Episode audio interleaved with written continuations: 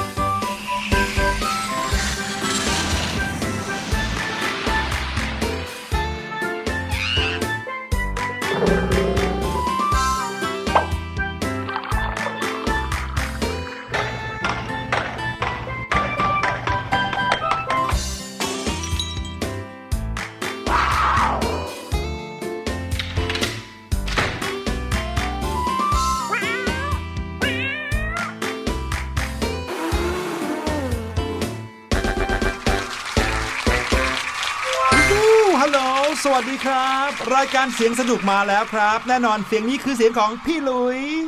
แล้วก็เสียงนี้ค่ะ เป็นเสียงของพี่ลูกเจี๊ยบน่ารักคนนี้นี่เอง เรามาเจอกันกับน้องๆ ทุกวันทุกเวลาที่คิดถึงกันเช่นเคยนะครับ ทาง thaipbspodcast.com ครับ เรื่องราวสนุกๆมาพร้อมกันกับเสียงว้าวๆให้เรามาฟังกัน มาเดากันว่าเสียงเหล่านั้นเป็นเสียงของอะไรกันบ้างครับ ใช่แล้วพี่ลูกเจี๊ยบเนี่ยนะดีใจมากๆเลยแหละพี่หลุย เพราะว่ามีน้องมาเล่าให้ฟังนะคะว่า เขาเนี่ยเอารายการย้อนหลังของเราเนี่ยนะในช่วงของเสียงปริศนาเนี่ยไปเล่นกับเพื่อนๆ ให้เพื่อนๆเดาบ้างว่ามันคือเสียงของอะไร ใช่ครับ เชียร์ให้น้องๆ เอาไปลองเปิดกันในโรงเรียน ยกเว้นแต่เวลาที่อยู่ในห้องเรียนนะ ถ้าเกิดว่าน้องๆ มีโทรศัพท์มือถือในช่วงเวลาพักที่คุณครูให้ใช้ได้เนี่ยนะครับ เข้าไปในเว็บไซต์ thaipbspodcast.com หรือจะเข้าไปในแอปพลิเคชัน Thai PBS Podcast ก็ได้ อันนี้ยิ่งฟังง่ายเข้าไปใหญ่เลย คลิกเข้ามาในรายการเสียงสนุกนะครับ ตั้งแต่ต้นรายการแบบนี้จะมีเสียงปริศนาให้น้องๆได้ลองเดากันครับ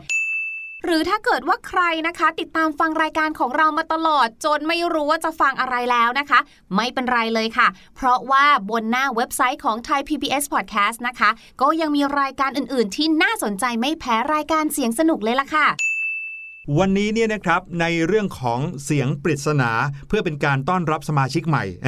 อันนี้พูดในวงเล็บว่าเผื่อน้องๆ เอาไปให้เพื่อนได้ลองฟังกันนะครับ เสียงปริศนาในวันนี้ของเราจะไม่ยากเลยนะครับ เพราะว่าอยากจะให้น้องๆเนี่ยได้ลองฟังกันนะครับว่าเสียงเนี้ยเป็นเสียงของอะไรตอบกันได้ง่าย ๆ เลยนะครับ เป็นเสียงของฟ้าร้องฟ้าผ่า สรุปจะให้น้องๆเดาไหมเนี่ย นี่พี่ลูกเจี๊ยบก็ใจเต้นตึกตักตึกตักว่าจะเดาอยู่เลย เป็นเสียงที่ฟังง่ายมากๆครับ เพราะว่าเสียงแบบนี้น้องๆอาจจะเคยได้ยินในวันที่ฝนตก ยิ่งตกหนักๆนะยิ่งมีเสียงฟ้าร้องฟ้าผ่าแบบนี้นะครับใช่น่ากลัวด้วย แต่สิ่งที่พี่หลุยจะถามน้องๆนะครับในเสียงปริศนาที่เราจะให้น้องๆฟังก็คือ เสียงที่น้องๆได้ยินนั้น เป็นเสียงฟ้าร้องหรือฟ้าผ่าก่อนกัน เดี๋ยวเดี๋ยวเดี๋ยวพี่หลุยอืมทำไมวันนี้ up level ความยากอย่างเงี้ยล่ะคะมันจะมีเสียงฟ้าร้องกับเสียงฟ้าผ่า แต่ว่าสองเสียงเนี้ยแตกต่างกันยังไงพี่หลุยไม่บอกหรอกนะแค่จะถามน้องๆว่า เสียงที่กำลังจะให้น้องๆได้ฟังเนี่ยนะครับ เสียงไหนมาก่อนกัน ฟ้าร้องหรือว่าฟ้าผ่า พี่ลูกเจี๊ยบรู้มาก่อนไหมครับว่า ฟ้าร้องหรือว่าฟ้าผ่า เสียงเป็นยังไงนั่นนะสิพอพี่หลุยถามแบบนี้นะพี่ลูกเจี๊ยบเนี่ยก็นั่งนึกอยู่เลยค่ะ เพราะว่าสำหรับพี่ลูกเจี๊ยบแล้วเนี่ยเหมือนกับว่า ฟ้าผ่า น่าจะเปรี้ยง ฟ้าร้องน่าจะปร่างแบบนี้มะไม่รู้เหมือนกันอะเดี๋ยวลองฟังเสียงพี่หลุยว่านะ น่าจะสามารถแยกออกได้ง่าย ๆ ครับ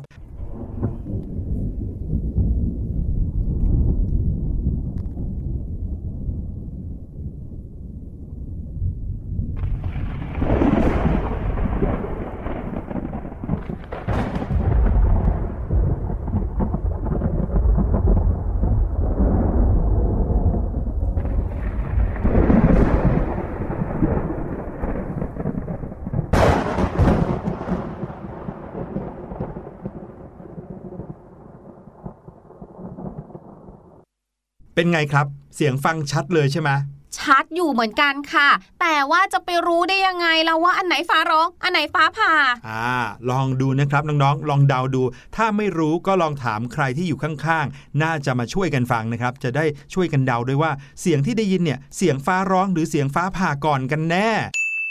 แต่ว่าตอนนี้เนี่ยต้องพาน้องๆไปเที่ยวแล้วละครับพี่ลูกเจี๊ยบ ใช่แล้วล่ะค่ะ เรียกได้ว่าเป็นช่วงเวลาที่ทุกคนรอคอยเลยล่ะค่ะ วันนี้นะคะ เราสองคนจะพาน้องๆไปเที่ยวไม่ไกลไม่ไกลค่ะ เป็นประเทศเพื่อนบ้านของเราตรงนี้นี่เอง แต่ว่าไม่ได้อยู่ในอาเซียนนะคะ แม้ว่าจะเป็นเพื่อนบ้าน ที่บอกว่าเป็นเพื่อนบ้าน เพราะว่าเขาอยู่ไม่ไกลมาก นั่นก็คือประเทศจีน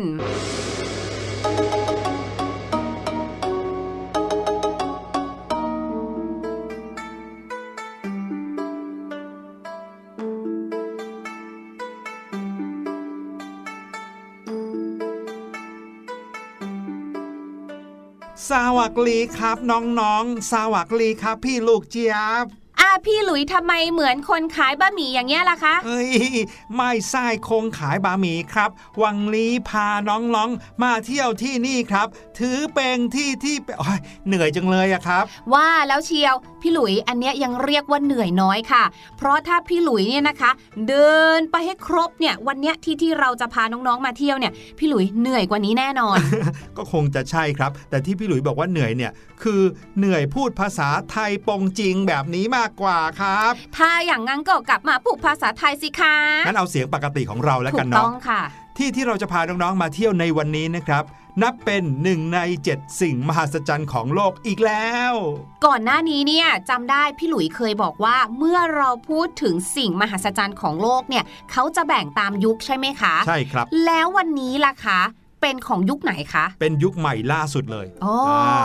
การเรียบเรียงแล้วก็การจัดลำดับ 7 สิ่งมหัศจรรย์ของโลกในยุคใหม่นะครับ มีสิ่งนี้บรรจุอยู่ด้วย ก็คือ กำแพงเมืองจีนหรือว่า the Great Wall of China โอ้โห พี่ลูกเจี๊ยบจำได้นะว่า เคยได้ยินคนเปรียบเทียบเอาไว้ ซึ่งไม่รู้ว่าจริงหรือเปล่าเขาบอกว่ากำแพงเมืองจีนเนี่ยนะคะ ยิ่งใหญ่มาก ถึงขั้นว่าต่อให้เราไปอยู่บนดวงจันทร์เนี่ย แล้วมองกลับมาบนโลกเนี่ย เรายังมองเห็นเลยอะอืม อย่างนั้นเลยใช่ไหมใช่ เรื่องนี้ไม่เป็นความจริงครับผมแหน่ว่าแล้วเชียว เคยมีการพิสูจน์เรื่องนี้กันแล้วนะครับ แล้วก็ได้เผยแพร่กันแล้วด้วย ว่าคำพูดที่บอกว่าสิ่งมหัศจรรย์ของโลกอย่างกำแพงเมืองจีน สามารถมองเห็นได้จากในอวกาศ หรือแม้แต่มองเห็นได้จากบนดวงจันทร์ อันนี้ไม่เป็นความจริงครับ เพราะว่าไม่มีสิ่งก่อสร้างชนิดไหนในโลกที่จะสามารถมองเห็นได้จากดวงจันทร์ครับ อืม เนื่องจากว่าภาพเนี่ยมันจะถูกลบเลือนนะครับจากระยะห่าง แล้วก็โรงวัตถุต่างๆ สิ่งต่างๆ ที่อยู่ในอวกาศมาบังหมด ไม่สามารถที่จะเห็นอะไรที่เป็นสิ่งก่อสร้างที่อยู่บนโลกได้เลยอ่าแบบนี้นี่เอง แต่ว่ากลับมาพูดเรื่องของกำแพงเมืองจีนนี้กันดีกว่านะครับถ้าเกิดว่ามองไปเนี่ยโอ้โหสุดลูกหูลูกตาจริง ๆ นะครับ ค่ะ รู้ไหมครับว่ากำแพงเมืองจีนนี้มีความยาวขนาดไหนครับพี่ลูกเจี๊ยบ รู้ค่ะ ความยาวของเขาเนี่ยนะคะ ยาวมากกว่า2หมื่นกิโลเมตรนะคะใช่แล้วครับ ความยาวของกำแพงเมืองจีนนะครับ มีความยาวรวมนะ รวมทั้งหมดนะครับ อยู่ที่ 21,196 กิโลเมตรครับ โอ้โห เดี๋ยวนะ นี่เขาสร้างมากี่ปีแล้วนะคะ แล้วในสมัยก่อนเนี่ย มันไม่ได้มีอุปกรณ์หรือเครื่องมืออะไรที่จะ ทุ่นแรงอะ่ะใช่สร้างกำแพงให้ยาวขนาดนี้ได้เลยนะ ใช่แล้วครับ เอาเป็นว่าขนาดของกำแพงเมืองจีนเนี่ยยังไม่ต้องพูดถึงความยาวนะ เอาขนาดก่อน ขนาดของเขาใหญ่โตมโหฬารมากครับน้องๆ เพราะว่าความกว้างของกำแพงเมืองจีนเนี่ยกว้างตั้งแต่ประมาณ 4 เมตรครึ่งถึง 7 เมตรครึ่งนะครับโอ้โห เรียกได้ว่าแถวของวงดุริยางค์เนี่ยขึ้นไปยืนได้อย่างสบายๆเลย เดี๋ยวนะ แล้วทำไมเขาถึงจะต้องมาสร้างกำแพงอะไรที่มันใหญ่โตขนาดนี้ด้วยอะคะพี่หลุย แน่นอนครับ ถ้าพูดถึงการสร้างกำแพงในยุคสมัยโบราณเนี่ยก็ต้องสร้างที่จะป้องกันสิ่งอันตรายครับ ไม่ว่าจะป้องกันอืมฆ่าศึก หรือป้องกันสัตว์ร้ายนะครับ แต่ส่วนใหญ่แล้วเพื่อที่จะป้องกันฆ่าศึก แล้วก็จะเป็นการประกาศอาณาเขตของอาณาจักรของประเทศจีนทั้งหมดในยุคโบราณด้วยนะครับอ๋อ การสร้างกำแพงเมืองจีนเนี่ยสร้างขึ้นมาตั้งแต่ในสมัยก่อนคริสตศตวรรษอีกนะครับ ก็คือว่าประมาณสัก 200ถึง300ปีก่อนคริสตศตวรรษ นั่นแปลว่า ก่อนที่จะมีปีคริสตศักราชที่1เนี่ยถึง 200ถึง300ปี ก็เริ่มมีการสร้างกำแพงเมืองจีนแล้วอืมอย่างที่ 2 ที่พี่ลูกเจี๊ยบถามเมื่อกี้ครับว่า เขาสร้างได้ยังไงในเมื่อยุคสมัยโบราณยังไม่มีอะไรที่เป็นเครื่องทุ่นแรงเลยอืม พี่หลุยว่านะวิธีคิดก็น่าจะคล้าย ๆ กันกับเรื่องของพีระมิดที่เราเคยเล่าให้น้องๆฟังไปค่ะแต่ว่าในยุคสมัยโบราณในประเทศจีนเนี่ยนะครับ ซึ่งมีระยะเวลายาวนานมาถึงเกือบ 3,000 ปีแล้วเนี่ยนะครับ ในยุคสมัยแรกเริ่มที่มีการสร้างจักรวรรดิหรือว่ามีจักรพรรดิของจีนที่ปกครองประเทศเนี่ยนะครับ เขาเรียกว่าแคว้น ซึ่งเขาก็จะมีการ เพิ่มอาณาเขตไปเรื่อยๆเรื่อยๆเรื่อยๆ ทุกครั้งที่เพิ่มอาณาเขตก็จะมีการสร้างกำแพง ว่ากันว่ากำแพงเมืองจีนที่เราเห็นภาพในโทรทัศน์ ในอินเทอร์เน็ต หรือว่าในรูปเนี่ยนะครับ หน้าตาไม่ได้เหมือนแบบนั้นซะทั้งหมด บางทีก็สร้างด้วยดิน บางทีก็เอาฟางเอาหญ้ามาสุมๆกันให้เยอะๆ แล้วก็เอาดินเหนียวมาโปะโปะโปะให้แข็งนะครับบางที่ก็เป็นหินอ่อนทั้งเส้นเลยนะครับนั่นก็เลยทำให้วัสดุที่สร้างกำแพงเมืองจีนเนี่ยมีหลากหลายมากๆครับ ใช่นี่ไงพี่หลุยลองมาดูตรงนี้สิ ตรงนี้เนี่ยนะคะเป็นเหมือนกับโครงสร้างของกำแพงในยุคแรกๆอะ่ะซึ่งมันก็จะไม่แข็งแรงเท่ายุคหลังใช่ๆเป็นแบบที่พี่หลุยบอกเลยนะคะ ก็คือจะเป็นการสร้างด้วยดินโคลนผสมกับฟางค่ะ เอามาวางเป็นชั้นๆเนาะแต่ว่าพอมาถึงยุคราชวงศ์ถัง ก็เริ่มสร้างด้วยอิฐก้อนใหญ่ แถมข้างในนะคะ มีการถมด้วยดินเหลืองแล้วก็เศษหินด้วยค่ะ เพื่อให้มีความแข็งแรงมากขึ้นนั่นเอง แข็งแรงถึงขนาดว่า ทั้งม้าทั้งคนเนี่ยสามารถที่จะเดินเรียงพร้อมกันได้เลย เพื่อที่จะขนส่งอาหารเอ่ยหรือว่าอาวุธเอ่ยอะไรแบบนี้ค่ะ ใช่ครับโอ้โหต้องเรียกว่า เป็นสิ่งมหัศจรรย์จริง ๆ นะ สมแล้วแหละถูกต้องที่เป็นสิ่งมหัศจรรย์ของโลก เพราะว่า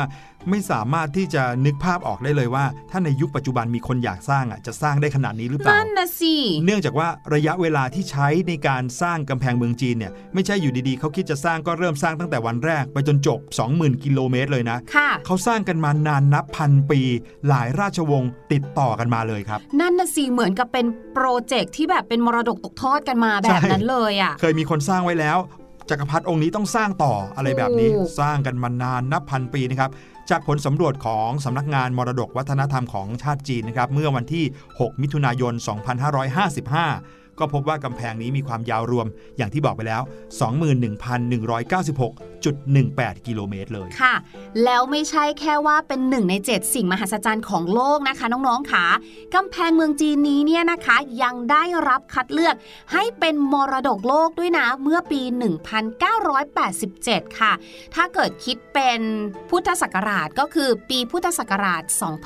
2530 นั่นเองค่ะ ครับผมและความเป็นมรดกโลกนี้นะครับเป็นเรื่องราวที่คนจากทั่วโลก ต่างก็ต้องอยากจะไปที่ประเทศจีน เพื่อที่จะได้ไปเห็นกำแพงเมืองจีนนี้ด้วยตาตัวเองสักครั้งหนึ่ง แต่ปรากฏว่าในพื้นที่รอบๆกำแพงเมืองจีนนะครับหลายๆ แห่งกลายเป็นที่ที่สุดโทรมหรือว่าเสื่อมโทรมพอสมควรเลย เอ้าทำไมอะ เนื่องจากว่าชาวบ้านที่อาศัยอยู่ในละแวกนั้นครับค่ะเขาก็ใช้กำแพงเมืองจีนเป็นเหมือนกำแพงบ้านเขาหรืออ้าวไม่ก็เดี๋ยวแบบว่าใช้เป็นที่ใช้ประโยชน์ตากผ้าทำทำอะไรที่เหมือนกับว่าตายแล้วเป็นสิ่งที่ปรักหักพังอยู่ในพื้นที่หมู่บ้านเขาอย่างนั้นเลยอือหือหลายที่ก็เลยเสื่อมโทรมคิดดูสิคะ ถ้าสมมุติว่ากษัตริย์ในยุคนั้นที่เขาอุตส่าห์สร้างมาเนี่ยเขากลับชาติมาเกิดและจำได้เนาะในสมัยที่ตัวเองสร้างกำแพงเมืองจีน แล้วเห็นกำแพงเมืองจีนตัวเองเนี่ยนะคะ มีเสื้อสีเขียวสะท้อนแสง เสื้อกล้ามกางเกงวอร์มตากเรียงกันเป็นแถวเขาคงงงเนาะใช่ จะบอกว่ากำแพงเมืองจีนเนี่ยถึงแม้ว่าจะยาว 20,000 กว่ากิโลเมตรเนี่ยแต่ก็ไม่ได้แปลว่าเราจะสามารถเดินได้ตลอดทั้ง 20,000 กว่ากิโลเมตรนะต่อให้มีเวลานานแค่ไหนก็เดินได้ไม่ทั่วครับ เพราะว่าไม่ได้ เชื่อมต่อกันสนิทขนาดนั้นอ๋อเหรอบางทีก็จะขาดเป็นห่วงๆบ้าง ซึ่งนี่แหละครับทำให้การท่องเที่ยวของจีนเนี่ยเขามีการแบ่งกำแพงเมืองจีนเป็นด่านๆใช่แล้วค่ะสำหรับด่านที่นักท่องเที่ยวนิยมไปกันมากที่สุดนะคะ เป็นด่านที่อยู่ใกล้กับกรุงปักกิ่งค่ะครับแถมค่ะ เป็นพี่ลูกเจี๊ยบพี่ลูกเจี๊ยบก็ชอบ มีรถกระเช้าอำนวยความสะดวกให้เราค่ะอืมไม่ต้องเดินเองให้เมื่อยเลยนะคะ ด่านนั้นชื่อว่าด่านปาต้าหลิงค่ะใช่แล้วครับ พี่หลุยยกมือเลยเพราะว่าเคยไปที่นี่มาก่อนครัเอาบพี่จริลูงกเหรเจี๊ยบอแล้วพี่หลุยได้ไปด่านซื้อหมาไถปะคะ ไม่ได้เพไปราะว่าครับด่านอันนี้เนี่ยเป็นจุดชมวิวที่สวยที่สุดของกำแพงเมืองจีนเลยนะคะโอ้ถ้าเกิดว่าใครอยากไปเห็นวิวสวยๆอยากถ่ายรูปออกมานะคะ ที่แบบว่าติดกำแพงด้วยแล้วได้วิวด้วยต้องไปที่ด่านนี้ อืมได้ข่าวว่าด่านนี้เนี่ยนะครับนักท่องเที่ยวสามารถขึ้นไปชมกำแพงเมืองจีนได้ตอนกลางคืนด้วยนะ เอาเหรอออืมเป็นด่านที่เห็นวิวตอนกลางคืนแล้วจะสวยมาก อืม พี่ลูกเจี๊ยบก็เพิ่งรู้เลยนะคะ เนี่ยว่าเขาว่าเปิดให้ขึ้นตอนกลางคืนด้วย บางด่านนะก็อยู่ใกล้ทะเลสาบ บางด่านก็เป็นเหมือนกับสถานที่เที่ยวแบบเอ็กซ์ตรีมก็คือว่าจะไปเนี่ยไม่ได้เดินขึ้นบันไดง่าย ๆ จะต้องมีการปีนด้วย อืม ใช่แล้วล่ะค่ะ แต่ว่าตอนนี้ค่ะ พี่ลูกเจี๊ยบบอกเลยนะคะว่า เดินไม่ไหวแล้วจริง ๆ ค่ะอืมเพราะว่ามันไกลซะเหลือเกิน แล้วพี่หลุยก็พามาตรงด่านที่ไม่มีกระเช้าด้วยอะ พี่ลูกเจี๊ยบขอนั่งพักข้อเข่าสักครู่นะคะ แต่ว่าเดี๋ยวน้องๆ เนี่ยจะเบื่อถ้ามานั่งกับพี่ลูกเจี๊ยบด้วย ดังนั้นพี่ลูกเจี๊ยบขอพาน้องๆ ไปออกกำลังกายกันดีกว่า กับเพลงที่ชื่อว่าออกกำลังกายค่ะ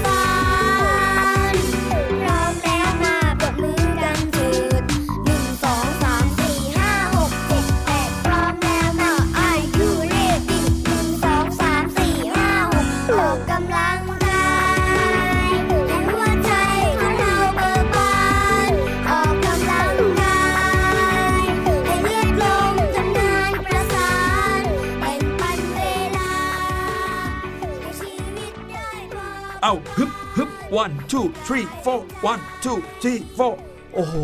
ออกกำลังกายแค่นี้ทำไมเหนื่อยง่ายจังเลยเนี่ยเรา โอ้ยแปลว่าพี่หลุยเนี่ยต้องไม่ค่อยออกกำลังกายแน่ ๆ เลยค่ะ ร่างกายเลยไม่ค่อยเคยชินสักเท่าไหร่โอ้โหพี่หลุยส์ก็ออกกำลังกายบ่อยนะครับ เดินขึ้นเดินลงเนี่ย แต่ละวันเดินเยอะเยอะสู้พี่ลูกเจี๊ยบไม่ได้เลยเนี่ยออกกำลังกายข้อแขนข้อมือทุกวันเลยค่ะ เดี๋ยวก็ตักหมูแดงกิน เดี๋ยวก็ตักกุ้นเชียงกิน เดี๋ยวก็ตักข้าวมันไก่กิน โอ้โหนี่ออกกำลังกายปากไปด้วยใช่ไหมครับถูกต้องเลยค่ะ ว่าก็ว่าไหนๆนะ เราคุยถึงเรื่องของการออกกำลังกายแล้วเนี่ยนะคะถ้าเราเนี่ยอยากจะออกกำลังกายเนี่ยมันก็ไปได้หลายที่เลยเนาะพี่หลุยเนาะครับไม่ว่าจะเป็นที่สวนสาธารณะนะคะ หรือว่าพาร์คนะคะ แต่บางทีค่ะ ถ้าเราอยากได้สถานที่ที่มีอุปกรณ์ให้เราได้ใช้ด้วยเนี่ยนะ เราก็จะต้องไปที่ ฟิตเนสถูกต้องค่ะ หลาย ๆ คนเนี่ยจะนึกถึงคำนี้ก่อนเลยใช่ไหมคะใช่ถ้าสมมติเราอยากจะบอกกับเพื่อนที่เป็นชาวต่างชาติ เราอาจจะบอกว่าอ๋อ I'm going to go to fitness today วันเนี้ยเดี๋ยวเราจะไปฟิตเนสใช่ไหมใช่ แต่รู้หรือไม่คะว่า ฝรั่งไม่เข้าใจคำว่าฟิตเนสอ้าว เดี๋ยวนะครับ ฟิตเนสเนี่ยมันก็คือสถานที่ที่เราไปออกกำลังกาย ใช่ไหมแล้วฝรั่งก็จะไม่เข้าใจได้ยังไงนี่มันภาษาอังกฤษชัดๆนั่เลนยนะนะครับสิตอนแรกพี่ลูกเจี๊ยบก็สงสัยแบบนั้นแหละว่าเออคำนี้ก็เป็นภาษาอังกฤษ เราก็ได้ยินเปิดใน dictionary ก็มีทำไมพอบอกว่า I'm going to the fitness ทำไมถึงไม่เข้าใจล่ะ นั่นนะสินั่นก็เป็นเพราะว่าคำว่า fitness เนี่ยนะคะ มันหมายถึงความพร้อมของร่างกาย ร่างกายมันฟิตไงอืม แล้ว fitness ก็เลยเป็นคำนามค่ะครับ fitness ผมก็เลยหมายถึงความพร้อมของร่างกายของเราอืมไม่ได้หมายถึงสถานที่แบบที่เราคนไทยต้องการจะสื่อสารออกไป อย่างนี้ถ้าเราพูดว่า I am going to the fitness เนี่ยฝรั่งก็จะเข้าใจว่าฉันกำลังจะไปความพร้อมของร่างกาย อะไรแบบฟังนั้นแล้วงงมากเลยนะงงค่ะ แต่ถ้าเกิดเป็นฝรั่งที่อยู่เมืองไทยมาสักพักหนึ่งเขาก็จะพอเข้าใจเราบ้างว่าอ๋อ เราน่าจะต้องการสื่อสารว่าอะไรอ้าวดังแล้วนั้นค่ะ ครับผมแล้วเราจะใช้คำว่าอะไรครับพี่ลูกเจี๊ยบอะถ้าเราอยากจะใช้ให้ถูกต้องนะคะ แล้วเราอยากจะใช้คำว่า fitness นะคะ ให้เติมคำว่า center เข้าไปค่ะก็จะกลายเป็น I'm going to the fitness center today อืม I'm going to go to fitness center today อ๋อโอ้โหเป็นการแก้ไขปัญหาที่ง่ายมากเลย ถูกเติต้มองคำว่า center เข้าไปแค่คำเดียว รู้ใช่เลยว่าหมายถึงสถานที่ ใช่ หรือนะคะอีกหนึ่งคำค่ะ ที่เราใช้กันบ่อยมากๆเลยก็คือคำว่ายิมนั่นเอง ครับผมไปยิมไงเคยได้ยินไหมยิมนาสติกเหรอ นั่นไงว่าแล้วเชียวยิมนาสติกนะคะ เป็นการออกกำลังกายแบบหนึ่งใช่ไหมคะ แต่ว่ายิมในที่นี้นะคะ มาจากคำเต็มว่ายิมเนเซียมค่ะอ๋อแล้วเราก็เรียกสั้นๆว่ายิมนะคะ เราสามารถนำไปใช้ได้ว่า I'm going to go to the gym today I'm going to go to the gym today ก็คือวันเนี้ยเดี๋ยวเราจะไปออกกำลังกายนั่นแหละ อืมบอกว่ายิมเนี่ยฝรั่งอาจจะฟังเข้าใจกว่า ใช่แล้วค่ะ อ๋อ โอ้โห วันนี้ได้คำศัพท์ที่เกี่ยวกับการออกกำลังกาย เอ๊ะไม่ใช่สิ คำศัพท์ที่เกี่ยวกับสถานที่ที่เราจะใช้ออกกำลังกาย คราวนี้น้องๆ ก็น่าจะใช้ได้อย่างถูกต้องพี่หลุยด้วยนะครับ เอาละครับ เดี๋ยวเราไปเฉลยเสียงปริศนาของวันนี้กันดีกว่าจำได้หรือเปล่าครับที่บอกว่าเป็นเสียงฟ้าร้องฟ้าผ่า แต่พี่หลุยถามเอาไว้ว่า เสียงที่ได้ยินนั้นน่ะ เสียงฟ้าร้องมาก่อน หรือเสียงฟ้าผ่ามาก่อน มาฟังกันอีกรอบครับ